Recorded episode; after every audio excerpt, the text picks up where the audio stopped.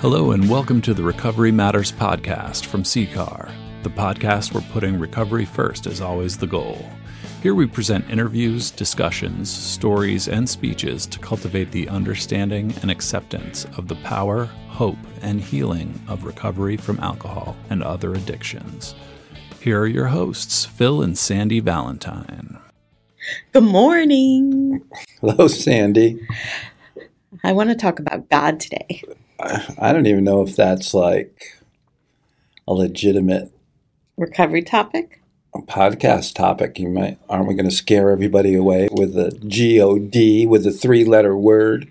There is potential for that, Yes, for sure. yes. But we've been doing this now for over a year and we hear different stories of recovery, everybody's different pathway. hmm And God has been a big part of my pathway and your pathway. Correct. And we got there in different ways. Well, let me ask you a question.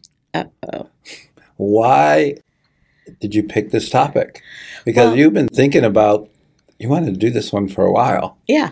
So how did it come up? Well, it's my pathway. You know, somebody asked me, Well, that doesn't really. God is not a pathway. I don't think. well, that's a good point. Um, It's a big, he's a big or she or however you define God as a part of your tapestry, your recovery tapestry. all right. God is my number one recovery coach. You're not, you're number two. Really? Two. Yeah. Well, if God's ahead of me, I'd take that as a compliment. Because I don't get out much anymore. But yeah. I- oh, well, gotcha. no. hmm So one of the reasons I want to talk about it, that that desire has increased, is that over the past year of doing interviews, quite often we've had guests feel like they needed permission to talk about God and how God's working in their recovery journey. hmm And when I say God, for you know the people we've interviewed, I'm talking about a higher power. I'm not necessarily talking about the God to whom I claim to belong. Um, hmm but we can talk about that in a few minutes. Um, so let's take it back to the beginning, Phil. What was your first concept of God growing up? You're interviewing me? It is a two-way street today. It would be funny if that, like, you tried to guess what mine was or tell people what mine was, and I tell people what yours was and see how off we are. Let's see how well we've listened to each other it's the like last. the newlywed game. Do you remember Yeah. the newlywed game? yes, I do. Who was the host? Bob Eubanks. Yeah, Bob Eubanks. I almost said Barker, but Bob no, Eubanks. that was a different Bob. Yeah. Um, my first concept of God. Wow, I don't even really think I've ever thought about that too much. Um, my sister and I were taken to a little community Baptist church in Manchester when we were kids Mhm. when we got to about that age. The youth group was small. Um, they had a lot of things. Um, I attended a lot of sermons as a kid, and I didn't understand what they were talking about. I Mhm. didn't understand all the blood and the sacrifice and dying for my sin, and I didn't. I didn't. I, I didn't understand it. Um, I, I didn't discount it, but I didn't jump in wholeheartedly. And I remember being 12, 13, and the um, rock opera, Jesus Christ Superstar, came out, and my friend Matt took me to see it, the hmm. original one on Broadway. I just was like, the music touched me so deeply. And I started to think a little more about who this Jesus guy was or is, and ended up getting baptized. And I don't know, Let's start, but around 13 is when I started my 14, 15 year run Mhm. with alcohol and drugs and pushed all that aside. Um, I know when I got baptized, I remember a couple things about that. I, I had pennies in or in the robe, in the hem of the robe, so it didn't float up around you in the Mhm. dunk tank. Do you have anything on under the rope? Yes, Okay. because I was still very modest um, at that age. And he dunked me and he lifted me up and I felt different. No, I literally, I, re- I did. I felt something different. I don't want to, cleansed might be the right word, but it's hard to describe. But that disappeared quickly, you know, for me. And youth took over. I ran and ran and ran. That was my earliest concept. I also had some encounters that were more on the dark side. Like one time I woke up five or six screaming and I was awake and I sensed a, a black panther with yellow glowing eyes sitting on our roof. And I tried to tell my parents about it, but I guess they had no idea what to do about it or if Just a nightmare, right? I'm sure from their point. but point it wasn't a nightmare because I was awake. Yeah. purely awake. And then I remember kind of having a close encounter with death one time at um, at UConn where I lived. I was going to school at UConn. I was flunking out.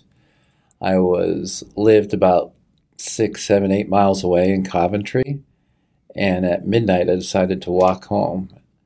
Um, from campus all the way to Coventry, and I'm walking down these back roads, and I get in this low area, and I have the long black coat on and wool coat and the denim jacket, like up, you know, the collar, and it's freezing cold, and I just felt like death, the spirit of death, right there. Now, who knows through all my drinking and drugging escapades where angels were sent or God was sent and Mhm. intervened. One of the things I'm sure of, of why I'm alive today, is when I got drunk, I would do anything. hmm I would take pills, I would smoke anything. Heroin was never shown to me. And he must have steered me away from that because I was in the circles where it, it happened. But if I had found that, I don't think I'd be alive today. I think my path would have been a lot different. hmm Wow. Did So- you hear? Did you know any of that? I knew about yeah, I knew about the coat and, yeah. and the walk. Well, I still have the long Um, black wool coat. I like it. You know, and it's it's particularly poignant because that road that you would have walked, a Mhm. student was hit by a car and died this week. Mm. Um, and it's the road that I drive home on every night, um, leaving campus. So, Mhm. um, yeah, you definitely were protected for sure. Yeah. So, for me growing up, my family had regularly attended the church down the street, which was about eight houses away. And that seemed forever away when I was a kid. You know, we got in the car to go there. But by the time I came along, because I came 14 years after the pack of four, they were not attending church regularly. So periodically, they would drop me off at church for a while, for a season, and I would go to Sunday school. And I didn't really get it, like you said. I didn't really understand what was happening. And so I had been going through years of bullying in school about being a chubby kid, and I was now I know I was introverted, but really shy. And so I And you weren't chubby. well, I, no, I was second. Gosh, I sec- don't know. I see some of those um, pictures. I wouldn't say you were chubby. Okay, so anyway, like second to You were still bullied. second to sixth grade was Right. particularly difficult, Can't imagine. and all my siblings kept leaving as adults. They got married right away. The, my three when did somebody sisters. teach you how to fight? I never really told anybody what was happening. Oh, did it ever occur to you to fight or just run? Well, what was there to fight? They were calling me names. I'd walk right over there and just punch somebody in the Punch nose. Yeah, my anger, my anger goes internal. internal. Right. It's never gone external. Uh, I know, but that's just so aggravating. But I can remember lying in my bed at those ages, seven, eight, nine, just lying in my bed every night, Like, why was I born into this family too late? Why did I have what seemed to me at the time? My parents are 43 and 48 when I was born. So I thought they were the, the they were the oldest parents of any of my friends. hmm And so I just felt You thought that at ages seven and eight, you can remember that? Oh, I remember. I can Wow. picture my room. It had. I ended up inheriting my brother's room, so it was pine green paneling, and I can picture myself lying in that twin bed. Wait. Is that why you don't like pine or green? Could be my dad. and you know how much I love piney I and green. Could be my dad. Um, that's an interesting epiphany you just had. To welcome my brother home from the Vietnam War, yeah. he redid that bedroom beautifully with pine green paneling, and he stained all the trim pine green, and then I like your My- brother. You know my- that. my brother moved He out. had, he had good taste. well, it wasn't my brother's taste. My dad did it for my brother, like Oh, to welcome him home from the war. But I ended up, you know, he didn't stay long, so I ended up with that bedroom, um, and it was too well done to do anything about that. So anyway, but I this has nothing to do with God, Phil. It could. We were never having a house with pine green paneling. Just, gosh, Well, it doesn't have to be. We could be a house that's in a pine green forest. there you go. A pine forest. That works for you? That's the compromise. It's a compromise. I know. Well, you know, I have like pine tar soap and Mhm. pine beard oil and I do. When I walked in the bathroom this morning, I said, "Oh, it smells like Christmas." no, it smells like the woods. You can't. Jeez. So I'm trying to express to you that at this young, vulnerable age, you were, and I'm lying awake, looking at pine green, crying paneling. out, like, "Where are you, God? Why? Why am I in this family in this way? Why do I have?" To?" Did you ever get an answer? No, but I started looking. So even Mhm. at a young age, I saw what was happening in school, and all the popular kids were Catholic. So of course, I was Protestant. So it must be that God is in the Catholic Church because the popular kids are all going to Do you really remember saying that question that God must be in the Catholic Church? yes. Wow. I, I Wow. wasn't. That was not the end of it. No, I know, I know. But I started going to church with my friends hmm who are Catholic, hmm thinking that I would hear God's voice. He Did would you speak become to me. popular? No, I didn't go. I was checking it out, okay? Like people weren't dragging other people's kids to church with them. Am I annoying you? Yes, you are, because this Uh, was meant to be a spiritual conversation, More so than being you, more so than usual. uh, dope. There's joy in in God. So okay. So you didn't find it in the Catholic, but did you make any This was Catholic? angst. did you make any Catholic friends? All my friends seem to be Catholic. Either They were Okay. either Italian or American or Irish American. My sisters, You know One- CIA is, right? no, Catholic Irish alcoholic or Catholic Italian alcoholic. okay. Anyway, that was in My oldest sister married an Italian and became Catholic. wow. my second oldest sister married a Scots Irishman and became Catholic. So now my nieces and nephews, who are more my age, are all Catholic. hmm And they had First Communion and wait. Anyway, I went to the Catholic Church. God was not talking to me there. So I heard about the chosen ones.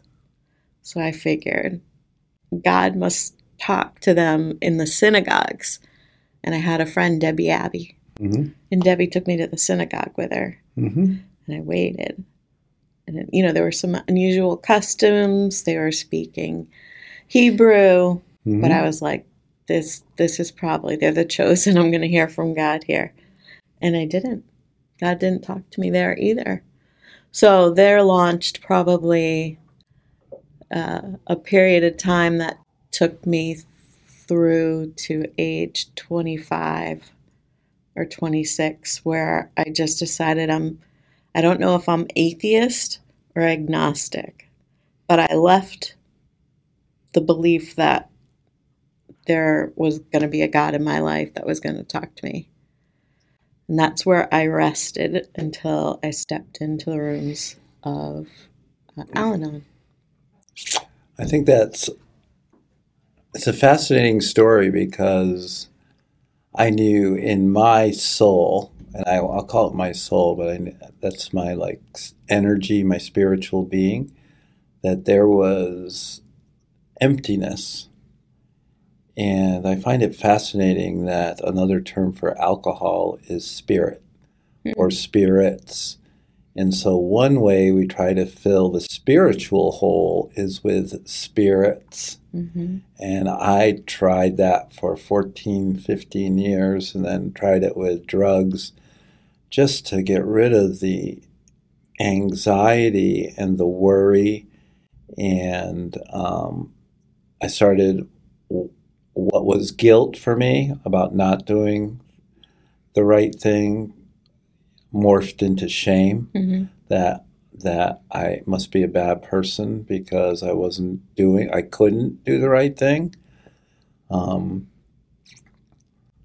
so I think that behind this the alcohol slash spirit is a force that's not good, a spiritual force that's not good that draws us into this world. I mean, so that's why they're called spirits because you almost get consumed by another spirit when you're intoxicated. And then the other part that Alcoholics Anonymous taught me too is why do they call it a package store? Because you get the whole package when you drink, and none of it's good usually. Um, so, is that what similar to you that you started to use alcohol to fill the void, or to just make you feel better? Uh, that's that is a really good question. I think I've always used food to fill the void. Mm. Alcohol for me erased my now I know would be called social anxiety. It erased all my inhibitions, mm-hmm. and I had a billion of them. Mm-hmm. And so it allowed me to be a person that was comfortable in the world. And, you know, I've often talked about the fact that I would get ready to go out with my hairspray and my my vodka and mm-hmm. soda. Mm-hmm. Like those two went hand in hand. Mm-hmm. You know, mm-hmm. now I know working on a college campus, it's called pre-gaming. So you drink before you go to a drinking party. I guess I was pre-gaming by myself because in order to go out and be with a bunch of people in a social situation, I needed to be mm. um, I needed to already have drank. Yeah, I didn't. I mean, when I was drinking, I didn't mind being with people. Didn't matter when I started. I just would start a little faster. I didn't have to pregame. But at the end, I was when I was doing all the cocaine. I just wanted to be alone, completely isolated. I think that's really what addiction does, or that spirit of the drug or the spirit of alcohol. It's a spirit of isolation. Mm-hmm that um, the more you drink, the more isolated you become. The more yeah. drugs you use, the more isolated you become. So, when I got to 12 step program and saw the 12 steps on the wall with higher power, higher power, higher power, I didn't know what that meant to me, except on a pivotal night. So, I dabbled in Al Anon for like a mm-hmm. year for a particular reason. And then when I got to a place of wanting to end my life.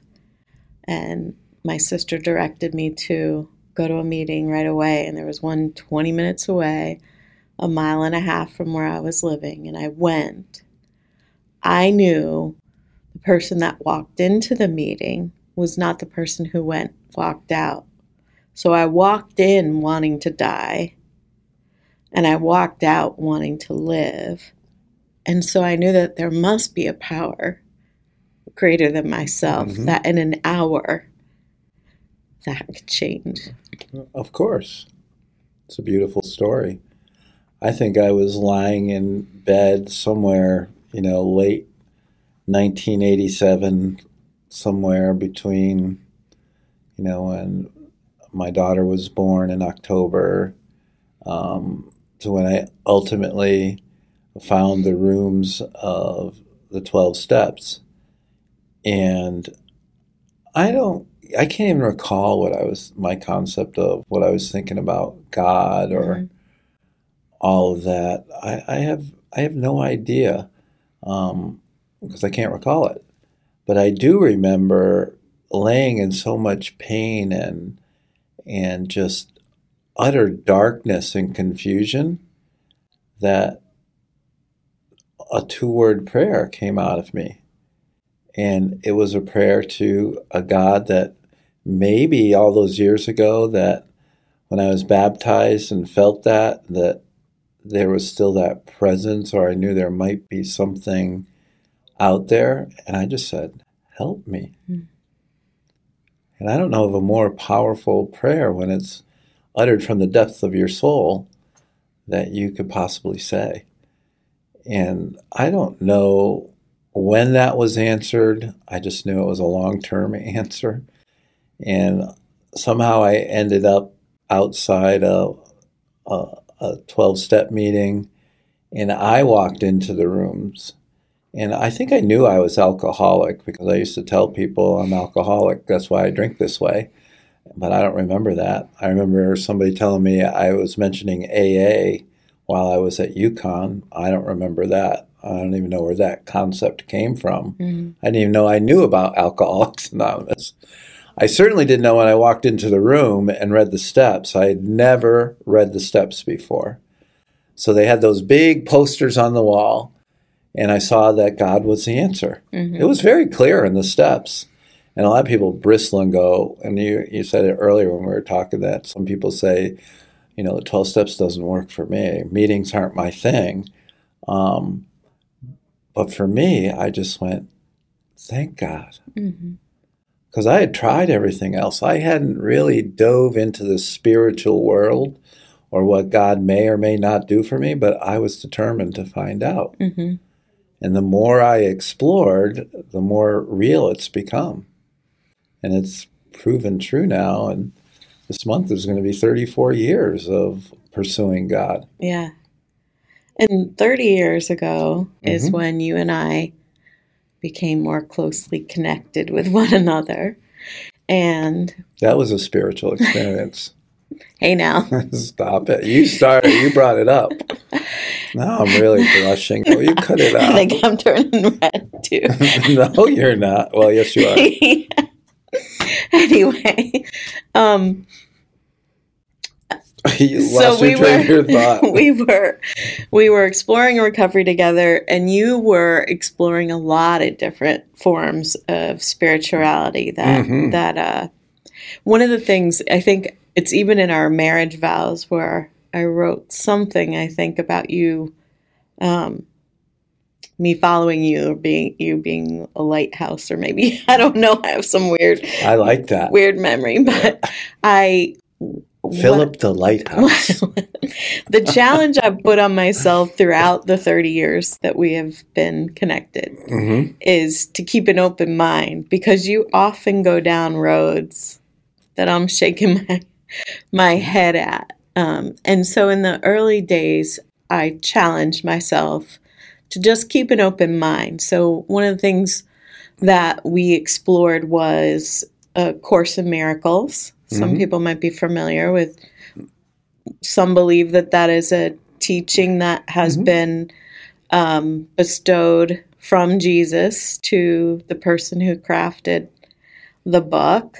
Um, Marianne Williamson is a famous author that mm-hmm. has written books based on the Course in Miracles. And I still think the spiritual concepts are sound. Right. Very so sound. one of those key concepts that you cannot be in a place of fear and love in the same moment. Right.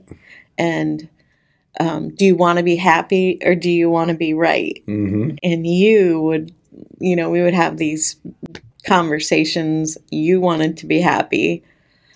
I wanted to be happy and right, mm-hmm. but if I had a choice, I would prefer to be right. Mm-hmm. And so that really started to shape me and open my mind to um, what does what does love mean?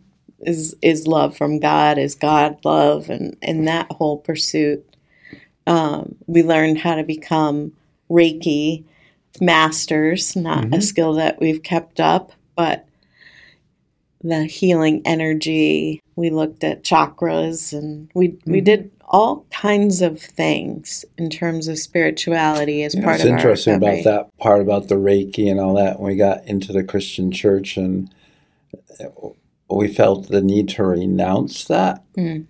and I'm not so sure anymore about if it has to be either or, if it can't be both and. Yeah. You know, Well, it- this is fast forwarding a little bit, but Yeah. one of the things that has lasted or shaped my vision of all of that is something that Rob Bell said in one of his books, and I can never quote it accurately, but you can, that wherever there is blank, blank, blank, there is God. Beautiful and true, or you do it Oh better. well, so he was raised as a pastor's kid, Mhm. very fundamental, like black and white. Either it's secular or it's uh, you know it's Christian basically. But then he went to a U two concert, and he was filled with ecstasy when they started to play. He wasn't high or anything. It wasn't ecstasy the drug. It was ecstasy the feeling. Yeah. And he started to really question because U2 was quote unquote from his um, the way he was taught was secular and Mhm. therefore sinful. He said, but this feeling is so pure. So he wrote this book, Velvet Elvis Repainting the Christian Faith. And he said that he believes God, the concept of God, and if you're a Christian, that would be God, the Father, the Son, and the Holy Spirit, is in anything Mhm. true, good, and beautiful. Mhm. And I was like, because I, I was struggling at the time when we were talking about this with the Christian box. Mhm. You know, that there's a Well, box. the and- religion. yeah. Yeah. And that and that when I heard that it was like I saw this thing that this these walls that I went all four walls just opened up. Mhm. Because if you know, when I hiked the Appalachian Trail, I saw God everywhere. Mhm. I was with God everywhere. There was truth, goodness, and beauty everywhere, all day, every day. When you saw something that wasn't good, it almost was like a shock. Mhm. When somebody treated someone poorly or something, you're like, whoa, where did that come from? You Yeah. know?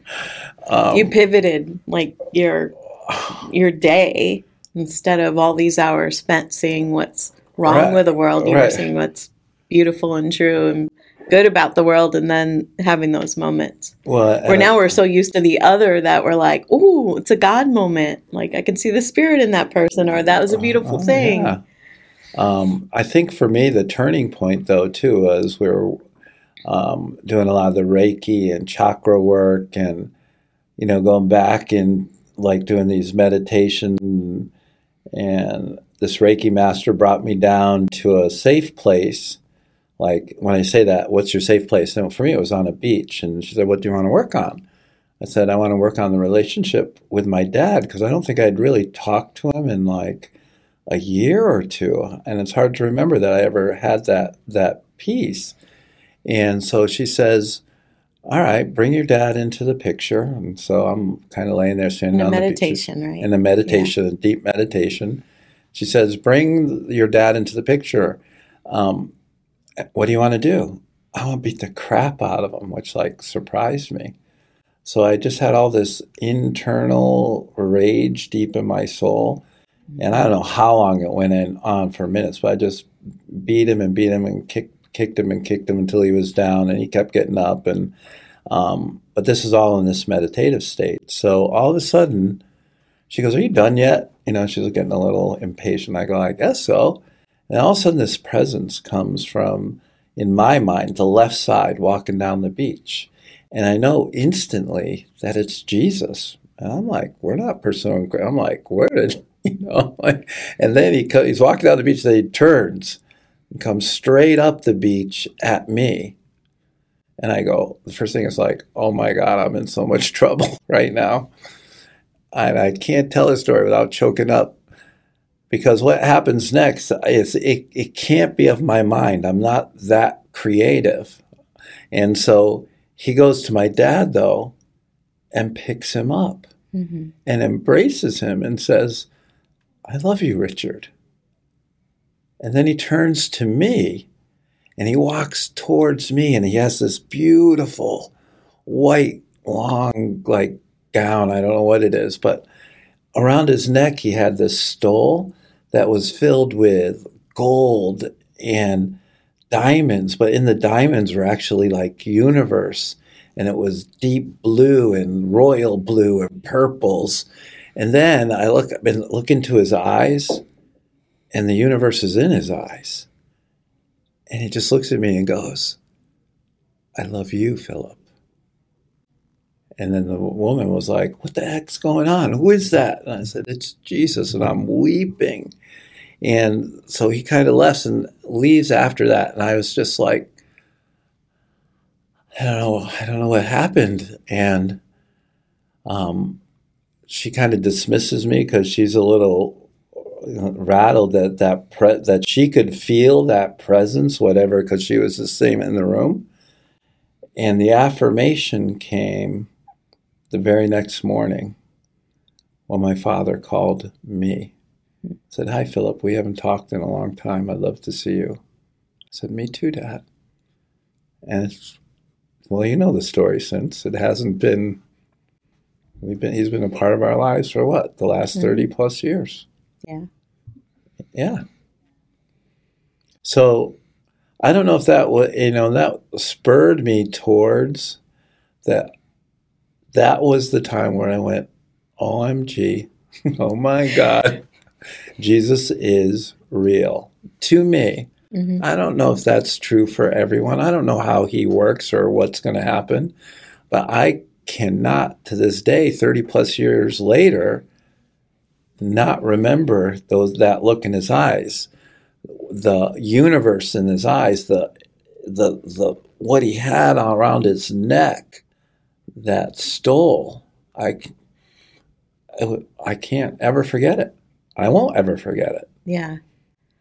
And so you're, you know, we're you're having these experiences and I'm trying to keep an open mind, but I'm going, also wondering, you know, Mm-hmm. Are you off? Do you remember that, that, that when I came in? Did I tell you about it? Yeah, I don't uh, remember the detailed description of the stole, so yeah. that's the only surprising part. But I had a I had a different kind of experience with that that same mm-hmm. counselor um, mm-hmm. who took me into a meditative state and um, I took me back to a place where I was an infant in that um, my mom was unavailable to me and I would hang out in my crib and just wait she would she would change my diaper and feed me and I would just be in that crib until my sisters got out of school or work to come home and interact with me. And I had never remembered hearing that at all.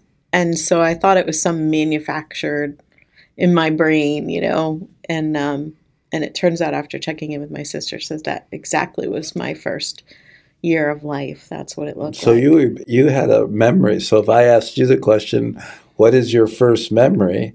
It would be being left alone in the crib, but yeah, that you, you, found that in a deep meditative state. But I cried puddles. Oh, there was puddles in my ears. How could you not? Of tears lying on the table. Because you would never do that to a baby. No. You the, there's not a there's not a cell in your body that could even do that. No. Mm-mm. Nope. Right. Um, and who knows, right? It's probably postpartum. My mom had a lot of mental health oh, issues. It's yeah. not meant to be a judgment I, of her. No, but I don't. I don't take it that way. I just it explained a lot of things. It it's just is. Yeah. Right. Mm-hmm. So we're we're spending our first couple of years together, and we're trying all these things. We were even going to New York City to hear speakers, and didn't we hear Marianne Williamson? We did. Yeah, a couple times. I went in a I went in a couple times. One yeah. time you didn't go, and I came home with hives, so that, that was oh, interesting. I'm glad I didn't go then. but and you know, people have asked me. I think our Mary, our daughter, has asked me if I believe that um, crystals work, and I I think they offer something if you believe they offer something. If if I see a rose crystal quartz that's meant to rep, you know have the power of love in it if i believe that that has the power of love in it and i look at it and i think love i think it does have power and uh, we were given a gift when we got married of a amethyst cathedral and mm-hmm. it's so funny because um, i find myself every week at work explaining why purple is used to represent recovery. And it Mhm. goes back to the Greeks, ancient Greeks, looking at amethyst as the sobriety stone, that it would Mhm. ward off drunkenness. hmm And, uh, and it's funny because we have this cathedral and we've been able to ward off drunkenness for, you know, hmm our pretty long All term. because of the power. All because of the power of the crystal. Who knows? But when I look at that crystal, it represents It's sobriety and recovery, and you know, it re- represents good things. So I think there's power in it that way, and um, I think whatever meaning you can draw from things. But our journey continued, and what was really pivotal about heading closer towards uh, uh, faith in Jesus was we were going to get married by a justice of the peace. And a dear friend in recovery said, Come meet my pastor. Turtle Man. Yeah. Yeah. And, um, you know, there was a part of me that felt like if I didn't get married in a church, there was something not quite right. And so Okay. we went and we met the pastor, who is a Mhm. lady pastor, hmm and we went through, um, Questioning. yeah, what are those called? Premarital sessions. Pre Cana or something like that. And don't I was so, was. that's the Catholic version. Oh. What, I was so afraid that we were going to end up not getting married going through those sessions because I actually really wanted to marry you. And um, they turned out to be. wanted to. turned out to be Was that a good decision on your part? well that jury's still out, but um, Yikes. no, No, So it's all good. that turned out to be. like the whole premarital counseling Yeah, it's powerful. Beautiful and powerful and Mhm. affirming and and set our course on a path and then you know we were married at the end of november and we were expecting our first child shortly after Mhm. and it seemed you know there's still some culture thing in my head that i should raise my kids to know god but really we were just getting connected with people in that church and forming friendships. And um, we didn't know what we were doing. What was really ironic is that we were at that church for three months when they asked us to lead a group on romance and marriage. Holding on to the romance the va- by the Valentine. Right. We'd been married three months. Like, if we lost it already, we were in big trouble. But we became closely connected with a small group that lasted for quite a few years. And Some of them are still friends today. yeah, and we built our friendships and we started learning more. And I can remember the thing that I hated the most about going to small group was when scripture got quoted to me, because I was not, I was not about reading the Bible yet. Uh, yeah, there's a lot about. Um, we had that one woman, Janice, was always Janice Johnson, right? She was always quoting scripture. I was actually amazed how much she knew. Um, but that started us on a whole pursuing a journey of Christianity, and we got a lot of the best of Christianity, like the Congress and in Boston with all these speakers from across the country, incredible music, um, some practices that really helped us uh, with our early family life when our kids were little. The classic story for me is I, I read the Bible through a couple times and the New Testament at least seven or eight. And one morning, though, I was Matthew, you know how Matthew is. I was up early to read the Bible and make my notes and making this, this like this big project of me, I'm going to know the Bible. And I still know the Bible, but he had to be two or three. So this is what, 17 years ago, 16, 17 years ago. And he gets up early and he goes like, Daddy, Daddy, I'm hungry. You know, like he, when he wants pancakes or something. And I'm like, Matthew, can't you see I'm reading the Bible? And he got oh, hurt, hurt face. And then God hit me with a two by four, like that spiritual one, and goes, I am not here in this book. I am right there. And that was my son. And I said, Oh my gosh. because I had turned like even reading the Bible into like this quest Mhm. And like this discipline. And that's what the church was always saying. You have to be disciplined and obedient and do it every day and da da da and your daily devotionals. And that's not me. Don't tell me what the, f- you know, to do, right? Really? really. So I said, Matthew, you're right. What do you want for breakfast? And uh, Matthew's always had the way of pushing the envelope with people. He's always been a a counselor, or you know, ra- uh, from very early, and and I still read the Bible on occasion. I'm not anti-Bible, but I, I have not read it daily, ritualistically, and that that that just doesn't work for me. I'm not saying it doesn't work for other Right. people, but um, it didn't work for me, and really helped me expand into other literature. And back when my eyes were good, I could read all the time. I was reading so many books about leadership, growth, spirituality, recovery. Uh, some of the finest Christian authors from centuries ago to modern day. I mean, I just read so much, and you know, it's really a question of just building a solid foundation, and you develop your own art, really, of Mhm. spirituality. Um, yeah, so I know what I was going to say, but that's about it. You know. Yep.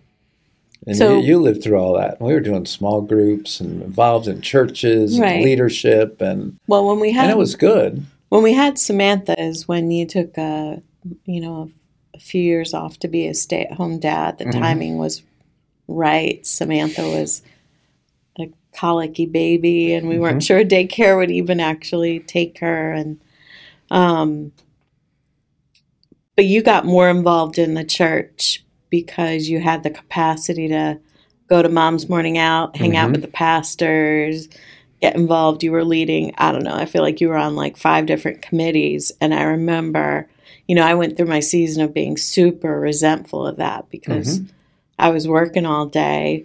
You still had a need to grow and lead and achieve, but you were doing it on a volunteer basis. so Mhm. those were some challenging times. But one of the things that happened was that you came back from your first experience at a big Christian conference in Boston called Congress Mhm. and had given your life to Christ. Mhm. Now I'm still sitting over here waiting for God to speak to me. And so I am more a cultural Christian at that point that we gather the family, we go to church on Sunday, I put them in their cutest outfits, I look at all the other cute families. a cultural Christian. That's how I've I- never I heard you use that before. Oh, That's cool. Really? Yeah. Wow. so I was following the routine. I Mhm. wasn't miserable or unhappy. I was Mhm. keeping an open mind. But what do you mean you gave your life to Christ? Right. You accepted Jesus as your Savior. I didn't get it. But I really believe that my blessing was that. But can I say, you know, a lot of times the Christian way is um, Jesus is described as Lord, Savior, friend, and King.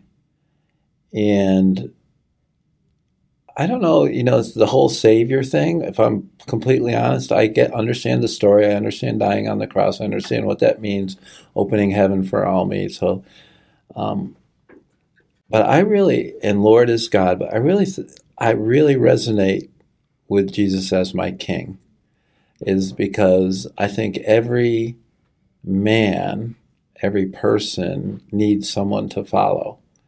And I can't think of a, I, in all my research and all my literature, I have not found a better example to follow. Mhm. So if I get to choose who my king is, as opposed to like alcohol or drugs or TV or fame or money, Or me. or, or what- right, it's got to be. It's got to be. I can't think of a better one Yeah. and it and and I'm saying everybody has to follow. It's not my goal to convert everybody, for me, when I look to Jesus as my King, I want to do what He says. I want to do what He does. Yeah. I can't think of a better person to follow, or a better idol Example. or icon or figure? So Anyway. soo- sooner or later, I kept my open mind, and I. And I want you to tell the Congress story.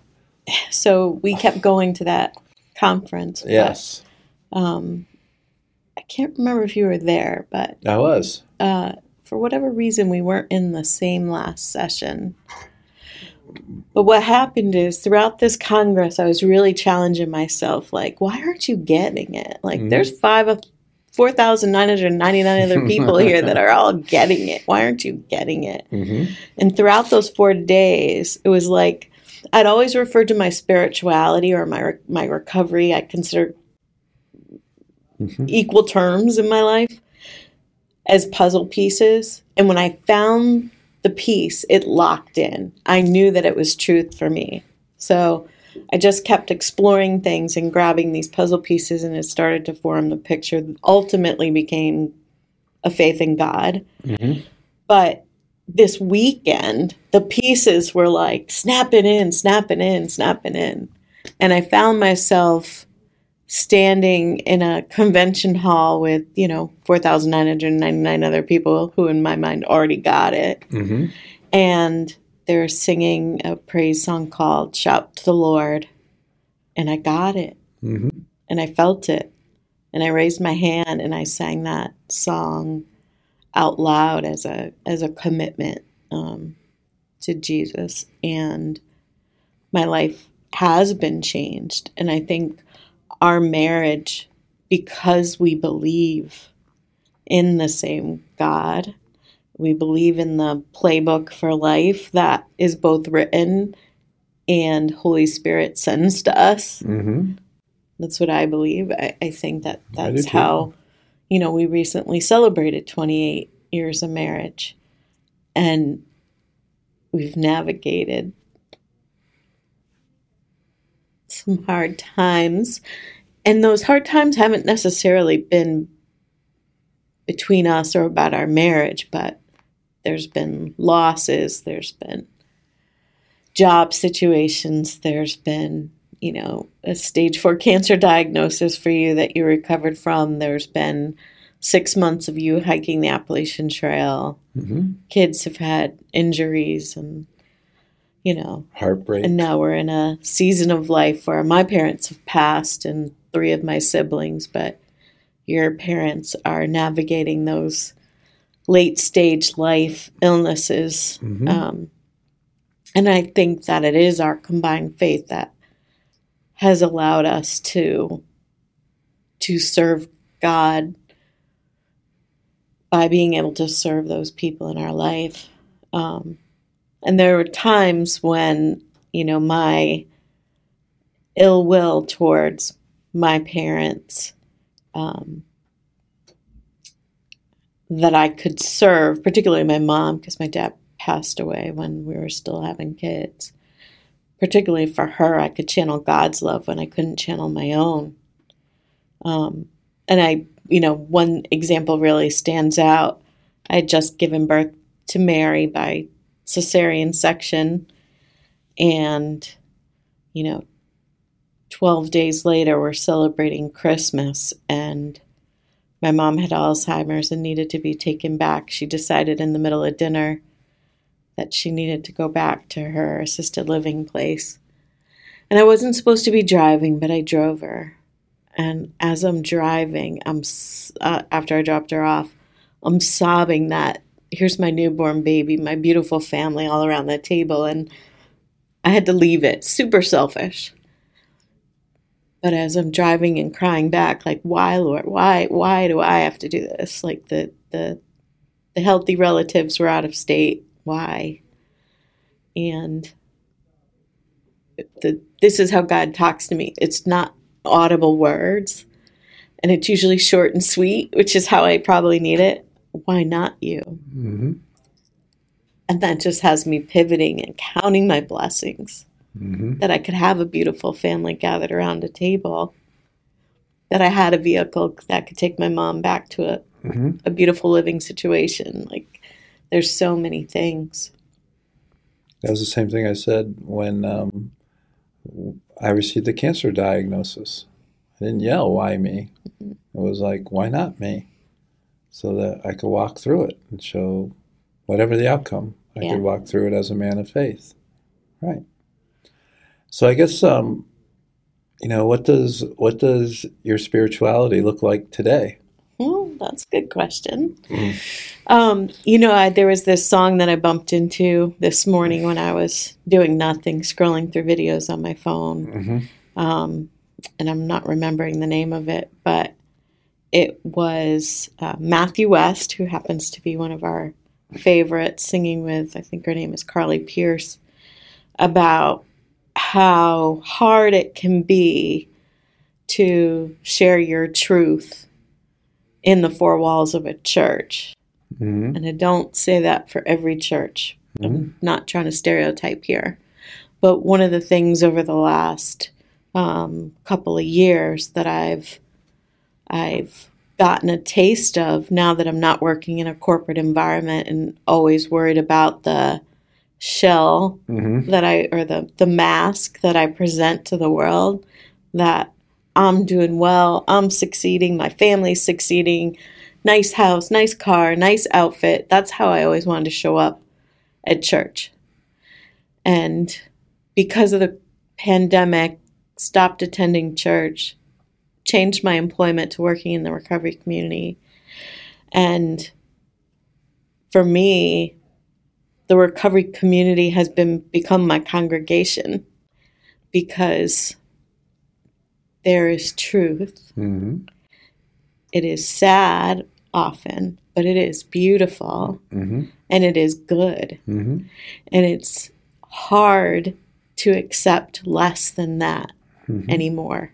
Mm-hmm. And I think part of that is a privilege of being 56, being in the second or the last third of my life, Mm-hmm.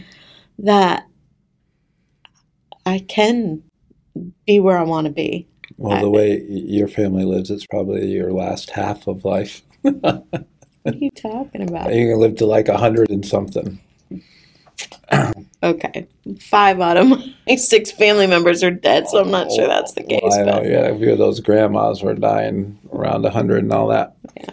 Um, my spirituality, I think, is it is it Brad Paisley, the country singer, what the one that, he's one, of them. but the one he writes that song. Uh, Me and Jesus have this thing going on. Yeah. and I don't need uh, anyone to tell me what it's all about.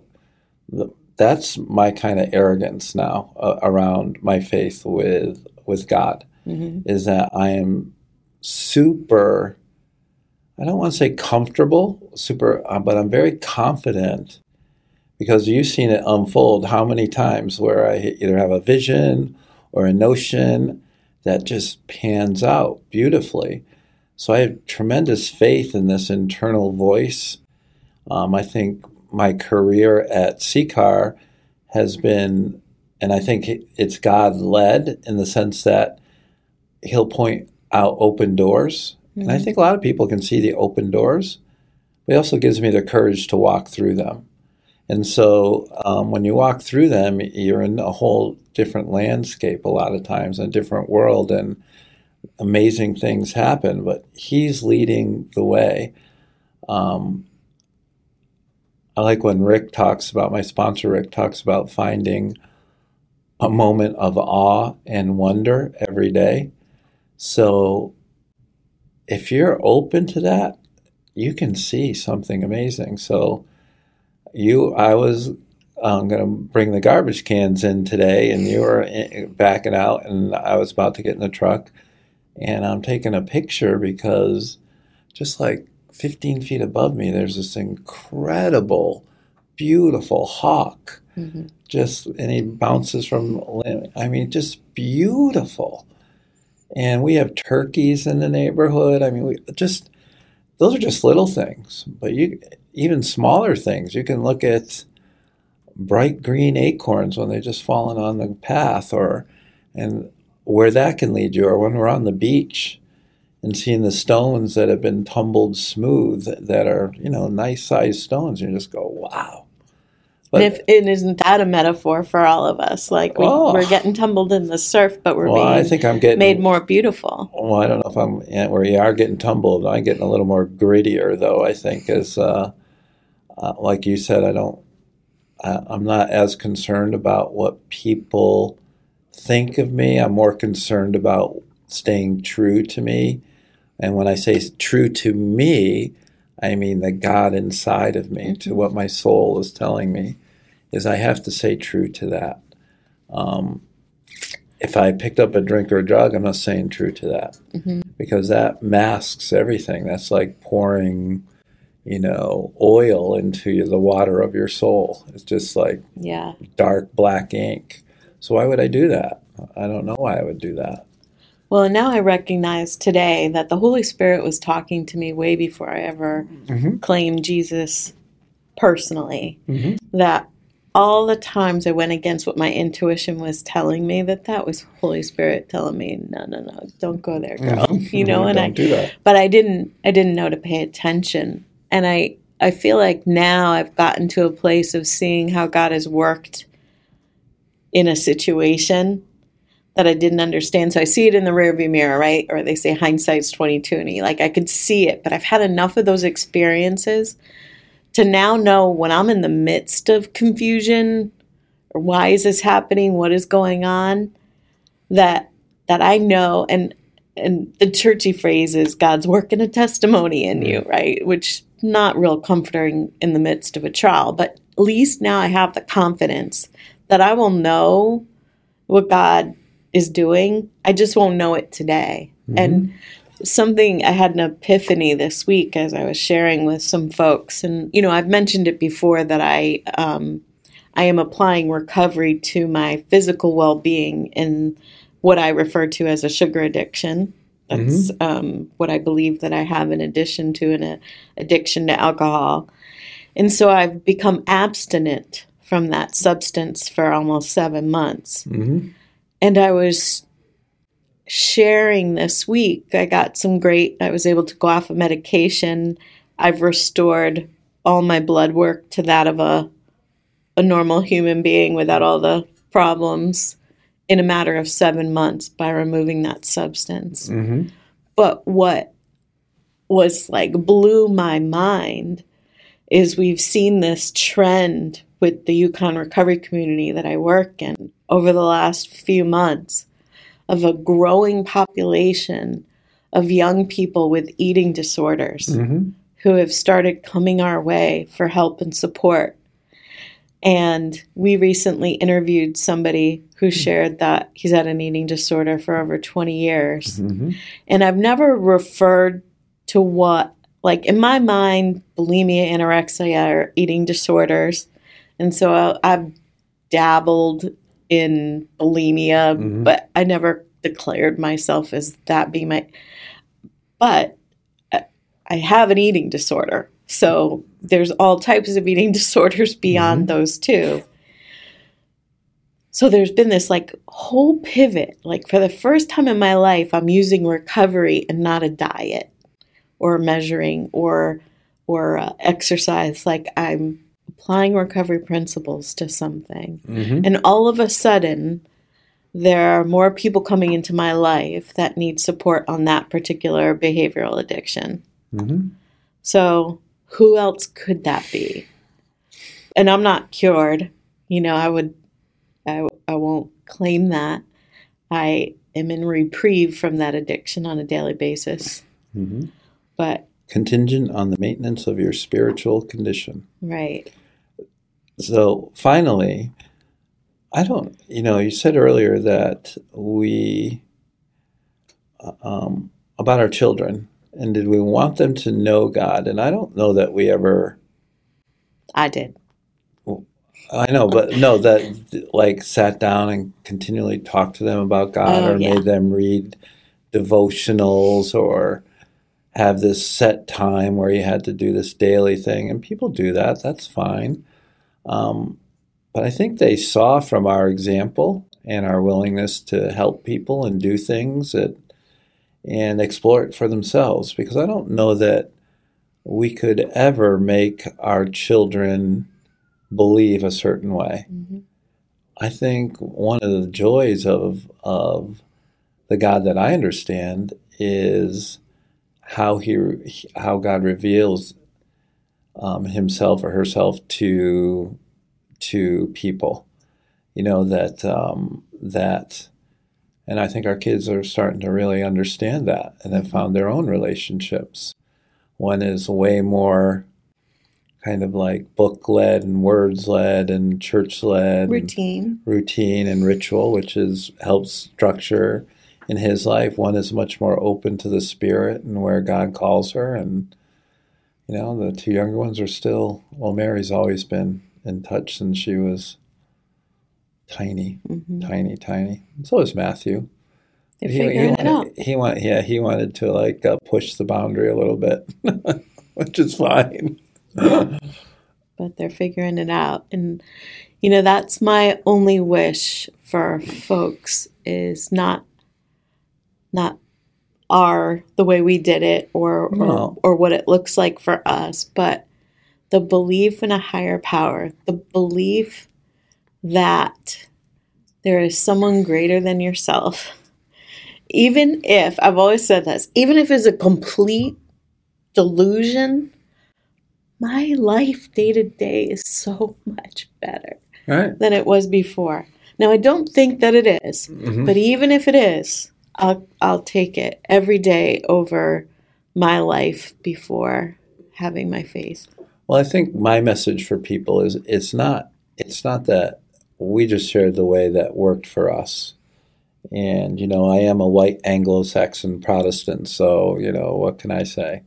I mean, maybe this is a pathway that has worked best for me, um, um, and it, and it has worked over 34 years. But the other thing that uh, Rick P, my sponsor, has always talked about is um, um, there's a word in the 12 steps called, the word is sought, S O U G H T, sought through prayer and meditation. So, what we really want to do is seek. So, I encourage everybody to be a seeker. Look for those things, pursue spirituality, pursue what it means to you. And I believe that if you seek, you will find that something will show up that has tremendous heart and meaning for you.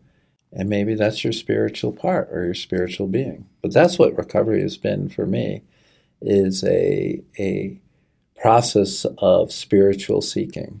And it doesn't end. You know, you don't, it's just always a journey. You're always seeking, you're always looking for more. Amen. All right. Is that what you wanted to talk about? Yeah. Okay. Thanks. You're welcome. Thank you. Thank you for listening to the Recovery Matters podcast. We hope that you have connected in some way with what you've heard. For more information, you can find us on the web at ccar.us.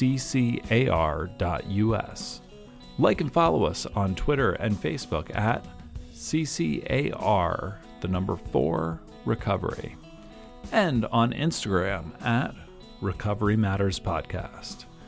And you can use the hashtag Recovery First to show support for our mission. Have questions, comments, feedback? Email us at podcast at ccar.us. Fire feeds fire, so if yours is burning right now, reach out and share it with someone.